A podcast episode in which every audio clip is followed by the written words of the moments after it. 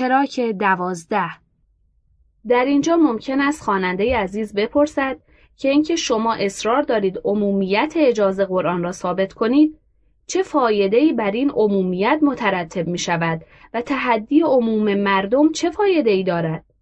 باید خواست بفهمند که قرآن معجزه است زیرا عوام در مقابل هر دعوتی سریع الانفعال و زود باورند و هر معامله ای که با ایشان بکنند میپذیرند مگر همین مردم نبودند که در برابر دعوت امثال حسین علی بها و قادیانی و مسیلمه کذاب خازه شده و آنها را پذیرفتند؟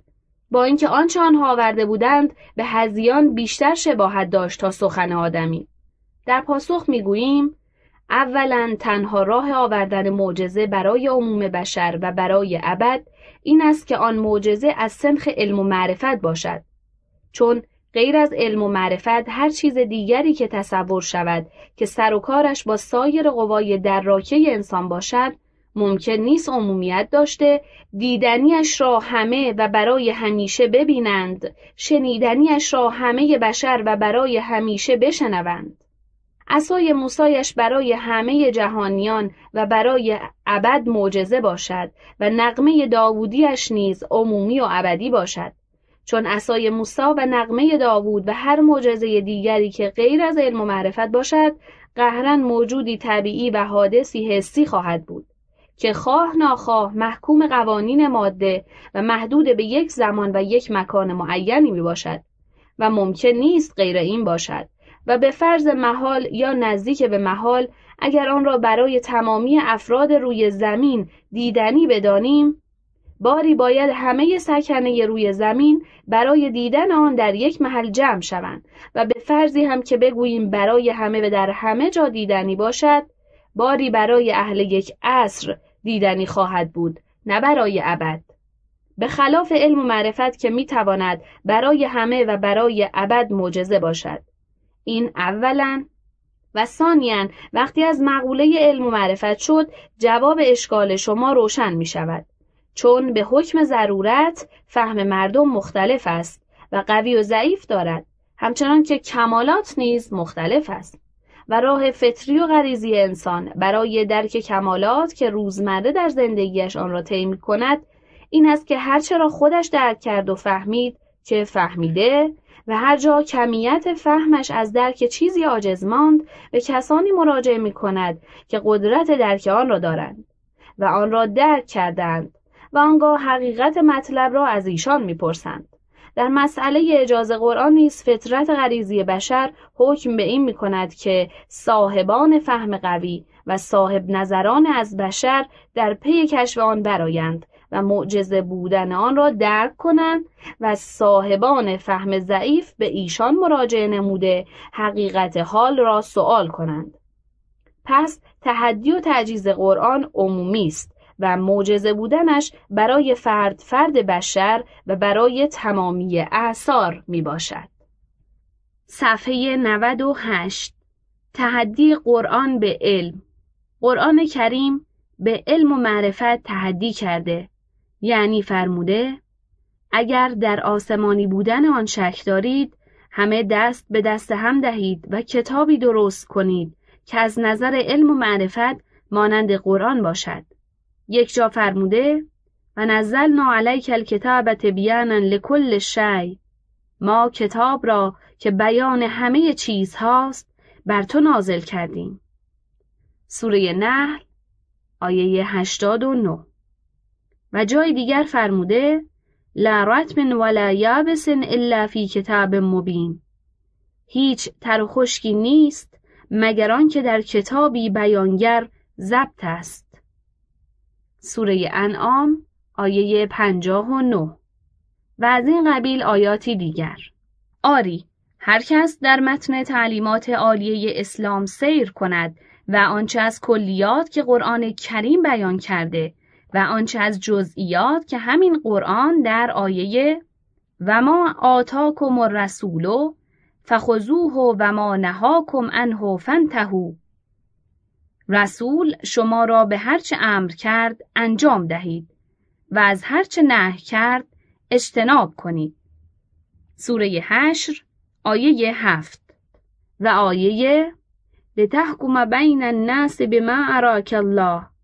تا در میان مردم به آنچه خدا نشانت داده حکم کنی سوره نسا آیه 106 و آیات دیگر به پیامبر اسلام حوالت داده و آن جناب بیان کرده مورد دقت قرار دهد. خواهد دید که اسلام از معارف الهی فلسفی و اخلاق فاضله و قوانین دینی و فرعی از عبادتها و معاملات و سیاسات اجتماعی و هر چیز دیگری که انسانها در مرحله عمل بدان نیازمندند نه تنها متعرض کلیات و مهمات مسائل است بلکه جزئی ترین مسائل را نیز متعرض است. و عجیب این است که تمام معارفش بر اساس فطرت و اصل توحید بنا شده به طوری که تفاصیل و جزئیات احکامش بعد از تحلیل به توحید برمیگردد و اصل توحیدش بعد از تجزیه به همان تفاصیل بازگشت می کند. قرآن کریم خودش بقای همه معارفش را تضمین کرده و آن را نه تنها صالح برای تمامی نسلهای بشر دانسته و در آیه و انه لکتاب عزیز لا یعتیه الباطل من بین یدیه ولا من خلفه تنزیل من حکیم حمید. نه از گذشته و نه در آینده باطل در این کتاب راه نمییابد چون کتابی است عزیز و نازل شده از ناحیه خدای حکیم حمید. سوره فصلت آیه 42 و آیه اینا نحن نزلنا الذکر و اینا له لحافظون. ما ذکر را نازل کردیم و خود ما آن را حفظ می کنیم. سوره هجر آیه 9 فرموده که این کتاب با مرور ایام و کرور لیالی کهنه نمی شود. کتابی است که تا آخرین روز روزگار ناسخی هیچ حکمی از احکام آن را نسخ نمی کند و قانون تحول و تکامل آن را کهنه نمی سازد. خواهی گفت علمای علم الاجتماع و جامعه شناسان و قانوندانان عصر حاضر این معنا برایشان مسلم شده که قوانین اجتماعی باید با تحول اجتماع و تکامل آن تحول بپذیرد و پا به پای اجتماع رو به کمال بگذارد و معنا ندارد که زمان به سوی جلو پیش برود و تمدن روز به روز پیشرفت بکند و در عین حال قوانین اجتماعی قرنها قبل برای امروز و قرنها بعد باقی بماند. جواب این شبهه را در تفسیر آیه کان الناس امتا واحده الاخر خواهیم دید انشاءالله. سوره بقره آیه 213 و خلاصه کلام و جامع آن این است که قرآن اساس قوانین را بر توحید فطری و اخلاق فاضله غریزی بنا کرده.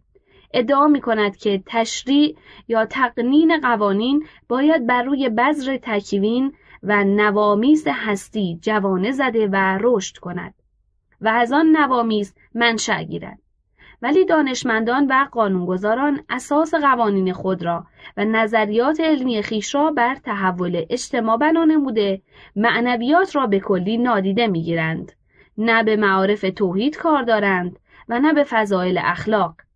و به همین جهت سخنان ایشان همه بر سیر تکامل اجتماعی مادی و فاقد روح فضیلت دور می‌زند و چیزی که هیچ مورد عنایت آنان نیست کلمه عالیه خداست. صفحه 99 تحدی به کسی که قرآن بر وی نازل شده. قرآن کریم بشر را به شخص رسول خدا صلی الله علیه و آله و سلم که آورنده آن است تحدی کرده و فرموده آوردن شخصی امی و درس نخوانده و مربی ندیده کتابی را که هم الفاظش معجزه است و هم معانیش امری طبیعی نیست و جز به معجزه صورت نمی‌گیرد. قل لو شاء الله ما تلوته علیکم ولا ادراکم به فقد لبثت فیکم عمرا من قبله. افلا تعقلون؟ بگو اگر خدا می‌خواست این قرآن را بر شما تلاوت نکنم نمی‌کردم. و نه خدا شما را از آن آگاه می ساخت. شما می دانید که قبل از این سالها در میان شما بودم. آیا باز هم تعقل نمی کنید؟ سوره یونس آیه 16 آری رسول خدا صلی الله علیه و آله و سلم سالها به عنوان مردی عادی در بین مردم زندگی کرد در حالی که نه برای خود فضیلتی و فرقی با مردم قائل بود و نه سخنی از علم به میان آورده بود حتی احدی از معاصرینش یک بیت شعر و یا نصر هم از او نشنید و در مدت چهل سال که دو سلس عمر او می شود و معمولا هر کسی که در صدد کسب جاه و مقام باشد عرصه تاخت و تازش و بهبهه فعالیتش از جوانی تا چهل سالگی است. مترجم با این حال آن جناب در این مدت نه مقامی کسب کرد و نه یکی از عناوین اعتباری که ملاک برتری و تقدم است به دست آورد. آنگاه در رأس چهل سالگی ناگهان طلوع کرد و کتابی آورد که فهول و اغلای قومش از آوردن چون آن عاجز ماندند و زبان بلغا و فسحا و شعرای سخندانشان به لکنت افتاد و لال شد و بعد از آن که کتابش در اقطار زمین منتشر گشت احدی جرأت نکرد که در مقام معارضه با آن برآید. نه عاقلی این فکر خام را در سر پرورید و نه فاضلی دانا چنین هوسی کرد. نه خردمندی در یارای خود دید و نه زیرک هوشیاری اجازه چنین کاری به خود داد. نهایت چیزی که دشمنانش دربارش احتمال دادند این بود که گفتند وی سفری برای تجارت به شام کرده. ممکن است در آنجا داستانهای کتابش را از رهبانان آن سرزمین گرفته باشد. در حالی که سفرهای آن جناب به شام عبارت بود از یک سفر که با عمویش ابو طالب کرد در حالی که هنوز به سن بلوغ نرسیده بود و سفری دیگر با میسره غلام خدیجه علیه السلام کرد که در آن روزها 25 ساله بود نه 40 ساله. علاوه بر اینکه جمعی که با او بودند شب و روز ملازمش بودند. و به فرض محال اگر در آن سفر از کسی چیزی آموخته باشد چه ربطی به این معارف و علوم بیپایان قرآن دارد؟ و این همه حکمت و حقایق در آن روز کجا بود؟ و این فساحت و بلاغت را که تمامی بلغای دنیا در برابرش سر فرود آورده و سپر انداختند و زبان فسحا در برابرش لال و الکن شده از چه کسی آموخته؟ و یا گفتند که وی در مکه گاهی به سر وقت آهنگری رومی می‌رفته که شمشیر میساخت. و قرآن کریم در پاسخ این تهمتشان فرمود ولقد نعلم انهم یقولون انما یعلمه بشر لسان الذي یلهدون الیه عجمی و هذا لسان عربی مبین ما دانستیم که آنان می‌گویند بشر این قرآن را به وی درس می‌دهد. فکر نکردند آخر زبان آن کسی که قرآن را به وی نسبت می‌دهند غیر عربی است؟ و این قرآن به زبان عربی آشکار است؟ سوره نحل آیه 103 و یا گفتند که پاره از معلوماتش را از سلمان فارسی گرفته که یکی از علمای فرس و دانای به مذاهب و ادیان بوده است. با اینکه سلمان فارسی در مدینه مسلمان شد. و وقتی به زیارت آن جناب نائل گشت که بیشتر قرآن نازل شده بود. چون بیشتر قرآن در مکه نازل شد. و در این قسمت از قرآن تمامیان معارف کلی اسلام و داستانها که در آیات مدنی هست نیز وجود دارد بلکه آنچه در آیات مکی هست بیشتر از آن مقداری است که در آیات مدنی وجود دارد. پس سلمان که یکی از صحابه آن جناب است چه چیز به معلومات او افسوده علاوه بر این که خودشان می‌گویند سلمان دانای به مذاهب بوده یعنی به تورات و انجیل. و آن تورات و انجیل امروز هم در دسترس مردم هست. بردارند و بخوانند و با آنچه در قرآن هست مقایسه کنند. خواهند دید که تاریخ قرآن غیر تاریخ آن کتاب ها و داستانهایش غیر آن داستان هاست. در تورات و انجیل لغزش ها و خطاهایی به انبیا نسبت داده که فطرت هر انسان معمولی متنفر از آن است. که چنین نسبتی را حتی به یک کشیش و حتی به یک مرد صالح متعارف بدهد. و احد این گونه جسارت ها را به یکی از اقلای قوم خود نمی کند. و اما قرآن کریم ساحت انبیا را مقدس دانسته و آنان را از چنان لغزش ها بری می داند. و نیز در تورات و انجیل مطالب پیش پا افتاده است که نه از حقیقتی پرده برمیدارد و نه فضیلتی اخلاقی به بشر میآموزد و اما قرآن کریم از آن مطالب آنچه برای مردم در معارف و اخلاقشان به درد می‌خورد آورده و بقیه را که قسمت عمده این دو کتاب است رها کرده صفحه 101 تحدی قرآن کریم به خبرهایی که از غیب داده. قرآن کریم در آیات بسیاری با خبرهای غیبی خود تحدی کرده یعنی به بشر اعلام نموده که اگر در آسمانی بودن این کتاب تردید دارید کتابی نظیر آن مشتمل بر اخبار غیبی بیاورید. و این آیات بعضی درباره داستانهای انبیاء گذشته و امتهای ایشان است. مانند آیه تلک من انباء الغیب. نوحیها الیک. ما كنت تعلمها انت ولا قومك من قبل هذا. این داستان از خبرهای غیب است که ما به تو وحی می کنیم و تو خودت و قومت هیچ یک از آن اطلاع نداشتی. سوره یهود آیه 49 و آیه ذالک من انباء الغیب نوحیه الیک و ما کنت لدیهم اذ اجمعوا امرهم و هم یمکرون. این سرگذشت یوسف از خبرهای غیبی است که ما به تو وحی می کنیم تو خودت در آن جریان نبودی و ندیدی که چگونه حرفهای خود را یکی کردند تا با یوسف نیرنگ کنند.